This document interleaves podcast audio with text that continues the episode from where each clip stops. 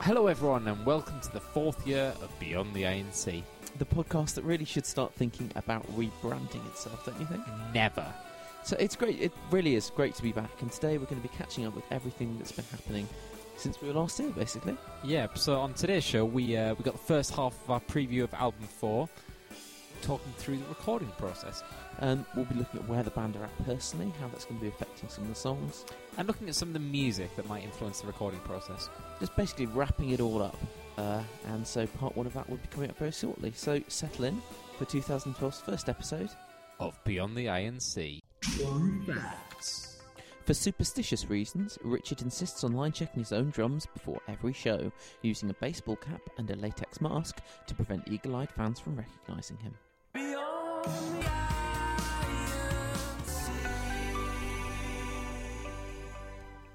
So, before we get into the meat of today's podcast, let's quickly take you through the exciting news of the past week. Yep. Keane's fourth record is complete, and the band is celebrating this by playing a gig at Bexhill on Sea's De La Warr Pavilion on Friday, the 9th of March. Yeah, it's going to be quite an intimate show for the band, and um, Chris and I have been looking at the capacity, and we reckon there's probably about 1,200 tickets on sale for this. Um, and given that we're doing this on Friday night, and the tickets go on sale at 9am tomorrow morning, we reckon it'll probably be a complete sellout by the time you hear this. So that's a show right back where they started, and something that's been about two and a half years in the making. Yeah. Let's rewind to September 2009. I'm, you know, I'm going really out on a limb here. Do you know what I would like most of all? Gone. Um, I think, I think, you know, you, you know, I think you'd join me in this. It'd be fucking great if they could do a gig at this place on the south coast um, called the De La Warr Pavilion. Uh, if you're not familiar with it, As, as if anyone wouldn't be familiar with the Yeah. De La Warr Pavilion. eh? Um, yeah, it's just a, a beautiful modernist building on, on the seafront in Bexhill. Just a short walk along from the aforementioned Sovereign Light Cafe. Now it's actually. it's not just a real sort of Sussex landmark. Um, Hmm. It's uh, inside. It's got a 1,500 capacity auditorium, and that would be it would be the perfect venue for the band to finish off the whole perfect symmetry shebang. Their year in style. Hmm. I mean, so many times their London gigs are thought of, you know, as the homecoming, but this would be a proper, authentic home gig for the band, Mm. and you know, we'd just love to be there when that happens. I mean, they could even cycle home, couldn't they? It'd be perfect. So, um, yeah, Bexhill on Sea. How about it, Camp Keane? Um, let let's get this gig on. Um, tell us what we've got to do to make it happen, and we'll, we'll do it. yeah, I consider the gauntlet thrown down. God, I sounded so enthusiastic back then, didn't I? Um, so it's happening in just a few weeks' time, and we'll finally get the chance to hear the band back in action. Chris, as I said before, Keane have finished their fourth album now. Um, well, assuming that we believe that it was all done when they said it was. yeah, well, do you remember? Was it Under the Iron Sea that finished um, a long time before it, it came out, or there was any info about it? I think I can remember one of our interviews. I can remember Tim saying that it was done around Christmas time, but for a, uh, one reason or another, we didn't actually hear about it until I don't know April time, March, April time, something like that. Hmm. Well, I mean, taking Jesse at uh, tweet value, that's that's face value when over Twitter. When tweeted, yeah, I, Yeah. I'm with you. I'm with you. Okay. Um, yeah, I mean, what he was saying is that the album's sort of wrapped and just needs to be mixed. So, and and basically, that the band are now working on B sides to Hmm. accompany forthcoming singles. We are just talking about B sides, weren't we? I think there was for the whole of the Perfect Symmetry and Night Train sort of era. How how many B sides? One B side. Everything else was remixes. Yeah. Well, I mean, you don't really have B sides now with, when you don't have physical singles, so the necessity's gone. So you can get away with being sloppy. Well, I mean, there's all sorts of necessities in modern life that have gone, but isn't it nice to have a B side? A B side to what? A B side, Chris. A B side, Chris. What something written on the back of an MP3? So, something that comes with it as a nice bundle. Anyway, right, we can talk about that later. My understanding is that we're going to hear the first recorded material from this album, from LP number four, at some point during February. You reckon that soon? Uh, that's my understanding. Um, there'll be something for us to hear before the show in Bexhill, which, to be quite honest, I think is probably a good idea. If you're going to have uh, 1,500 people in watching you play, I think you want to give them, you know, throw them a bone. Um, Well, whether it's something that we've not heard before, of course, or whether it's uh, disconnected or Sovereign Light Cafe, which Yeah. obviously we have heard, um, I don't know. But I imagine it'll be something something brand new. Absolutely, yeah. So, uh, so what about a reset for the album then? Um, in my opinion, it's going to be a quarter two. You know, sort of April, May, June. quarter two, so that's eight forty-five. Yeah. um, no, so yeah, n- narrowing it down, that's March twenty-first to June twentieth. Yeah. Um, personally, I reckon it'll be out in April. Okay, I mean, it's basically that. The reason we came up with that, I think, is that you know, similar to Hopes and Fears and Under the Iron Sea, which were also finished sort of December, January time, and came out sort of five, five, six months later. And obviously, that's based on us believing that the album really was finished last week. Of course. Yeah.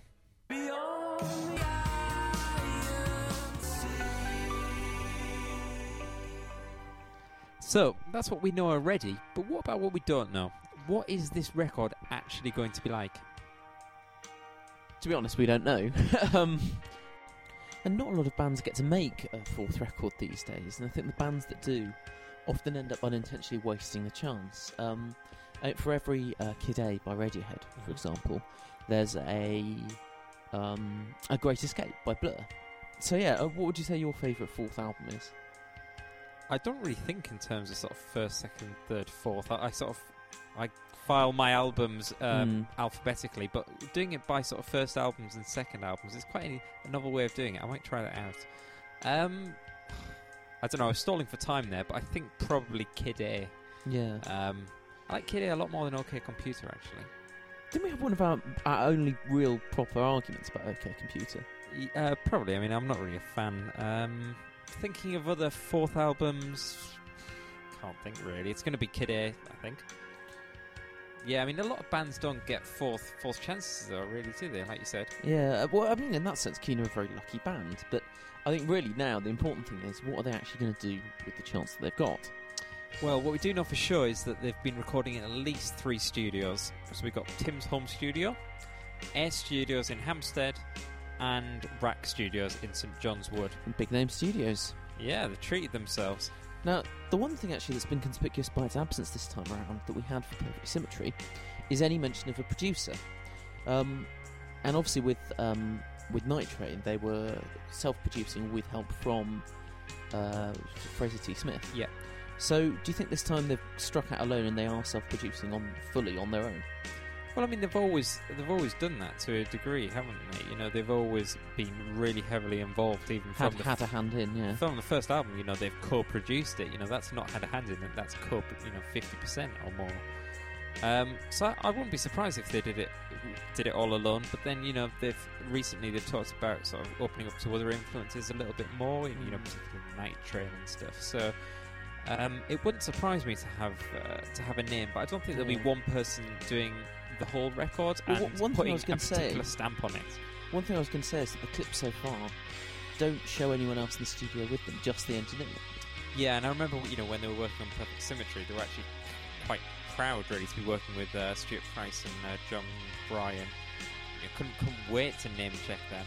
Yeah, yeah, of course. And I think that probably tells its own story, doesn't it? That, you know, if they were working with someone who was a big name, we would have definitely heard about it by now, wouldn't we?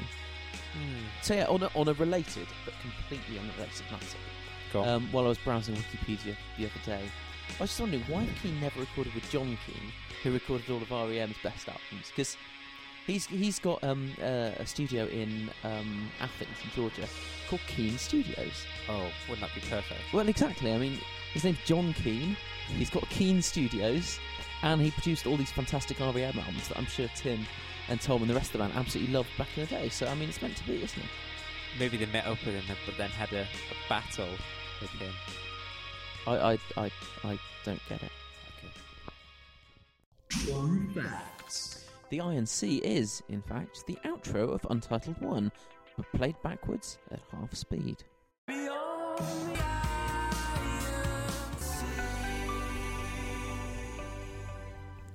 are Keane as a band now that they're onto their fourth major album, do you think? Well, they're, they're in a different place to where they were with Perfect Symmetry being recorded. I think, yeah, definitely. You know, with Night Train.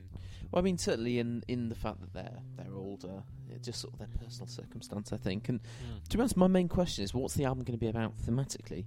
Because if you look back over their career so far, Hopes and Fears is is a first album in that it feels very natural in some ways. It's sort of Yeah. flowed out of them, even if obviously when I say natural, ironically a lot of it was sort of programmed and sequenced. It was very sort of artificial in that sense. Uh-huh. Um, what do you think? Under the Iron Sea in a word? In a word, uh, dystopia. third album, um, fun, live, band. I don't know, just just words.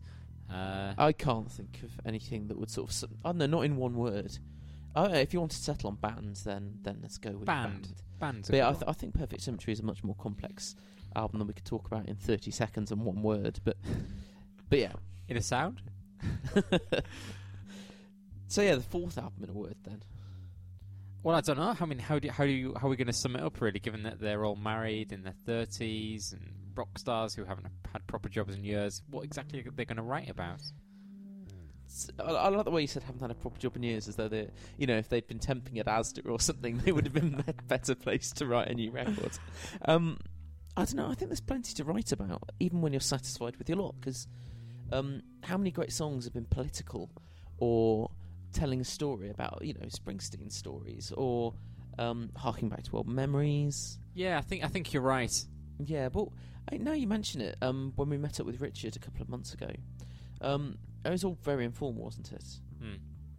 But one thing he did tell us um, was that this is going to be probably their most personal album, which is interesting. So all the songs are going to come from the heart. Um, so yeah, perhaps the one word to describe LP4, if we can call it LP4, might might be intimate. Well, Like yeah, that? it- not not not intimate. I, I, Right. Yeah, not intimate like that. But I, I do think we're into the phase in the band's life where, given that domestic bliss is a lot more likely than the kind of uncertainty that gave you um, everybody's changing, or um, the fifth, the future from Atlantic, or that that unrequited longing in uh, she has no time. You know, I don't think you're going to get that again. Hmm, it's interesting, you know, that personal was the, you know, in some ways that you think it'd be the least likely word to use, and that's Yeah. that- yeah, it's interesting. So, I mean, are they happy really? I mean, assuming they are, what what do they write about? I mean, you know, no, obviously no one's ever completely happy, you know. Yeah, if you, I mean, Tim's got his, you know, he's always involved in music. Richard's got things he's passionate about, and I think the, you know, I think the album might bring the band to fans as people in a way that the previous albums haven't. If that So makes more sense. individualistic rather than this is who we are. It's more about the individuals within the band. Possibly, yeah. I mean, this is Hmm. all obviously sort of speculation, but I think you've, you know, you have to sort of look at these pointers in where the band have been going generally in this this hugely long amount of time that they've been away since Hmm. the last record. They've not been touring. It's it's very very odd for a band to have this sort of kind of almost complete downtime and out of the public eye and everything. It's, Hmm. So yeah, if we talk about songwriting though, do you think that Tim's writing sometimes put a bit of a gap between himself and the audience, and that this is going to be seen as an opportunity to kind of close that gap down? I don't know. I mean, he's always sort of been writing sort of in the third person, as it were, for Tom. Um, so it would be quite sort of strange to write personal songs and you know, and and hear them about Tim for a change. Yeah, well, I mean, be, it would be quite weird writing songs about, uh, you know, your relationship with your wife and hearing your best friend sing them back to you. That That's a, that's a point. Um, I mean, you know, it's Bro- Broken Toy, a song about Tom for Tom to sing, and you know that whole thing is quite an interesting dynamic anyway. But I think my take on it is that Tim's always been good at writing about someone else Uh-huh. or for someone else, Right. but he doesn't like to write explicitly about himself. You know, perhaps Hamburg song, maybe just about. I mean, Atlantic was kind of personal, but it can't be more than three or four, perhaps, in the whole the band's whole career. So Yeah. perhaps So that's where he's headed. yeah, I mean, given the given the clues we've had, I think I think it could be a lot higher. The count could be a lot higher after this record.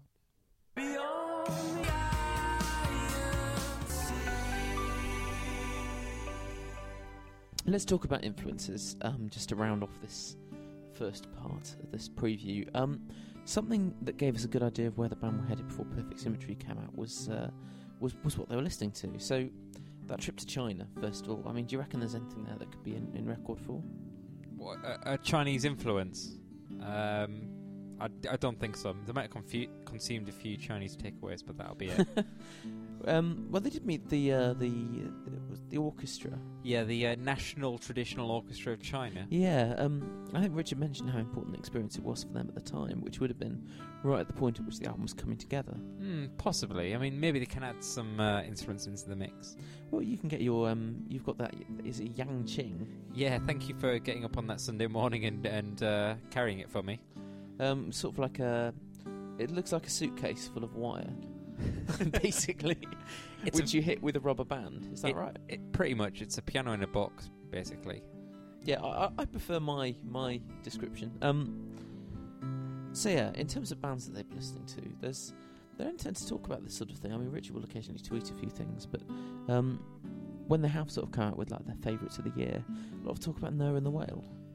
You think? I mean, yeah. When we, when we did uh, see Richard, you know, that was something we both agreed on in, in terms of good records. Um, uh, but I mean, what really stands out from that record is, you know, sort of how it's sort of a real songwriting album, I suppose, with you know, sort of classic instrumentation. Sort of the opposite of uh, Perfect Symmetry, which has a lot of sort of experimentation. Um, Your tasteless sounds. hmm, yeah. So should we just listen to a bit of uh, Noah and the Whale? What? Yeah. Okay. Here goes.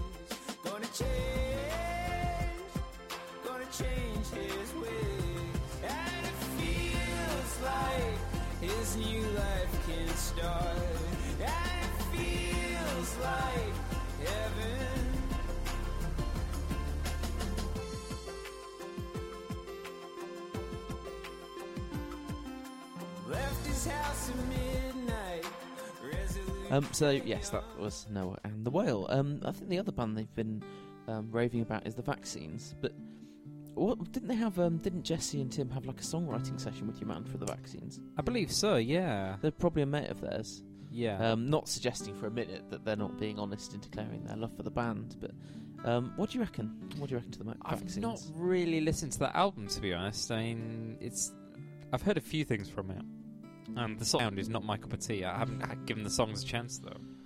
To be honest, having listened, I can't have listened to the record one, two, or three times, but I don't enjoy it very much because I mean it's got it's got a very particular vibe to it. But I mean, for me, the songcraft's not anywhere near the standard that you'd get from, you know, like I I think out of the, the three of them writing together, I think uh, Tim and, and Jesse, I think, are probably the exalted company there.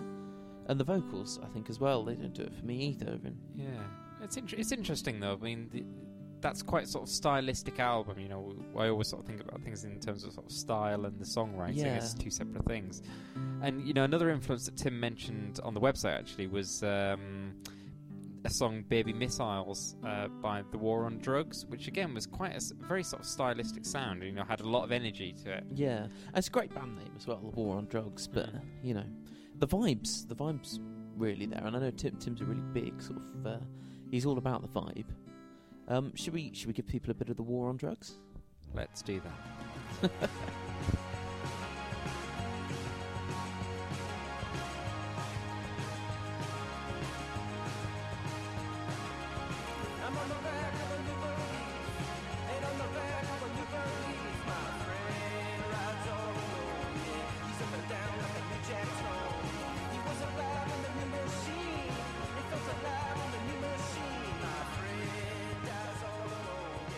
Um, so that was the sound of the War on Drugs. Um, so um, yeah, basically what we're looking at then is it's going to be going to be a personal album. It's going to incorporate some of those influences we've just heard, maybe a little hint of China too.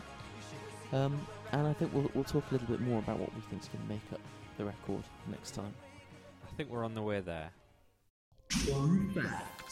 In 2011, Tim paid £1,500 for the pair of trousers that Bernard Manning died in, saying, The man was a genius, and I can't wait to wear them.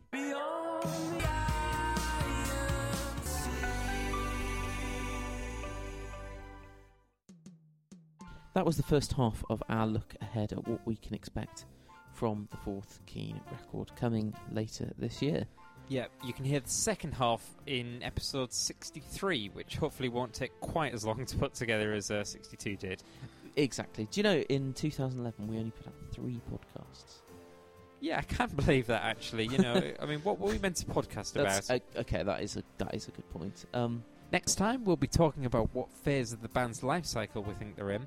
and why we think the next record could be the band's poppiest yet. Fantastic. So, if you want to keep in touch, please do tweet us at Beyond INC or email us at mailbox at beyondtheinc.com. Um, we are getting better at replying to emails, so please do get in touch and we'll do our best to get back in touch with you. hmm Otherwise, that's it from Beyond the ANC for, for this time. So until next time, goodbye. Goodbye.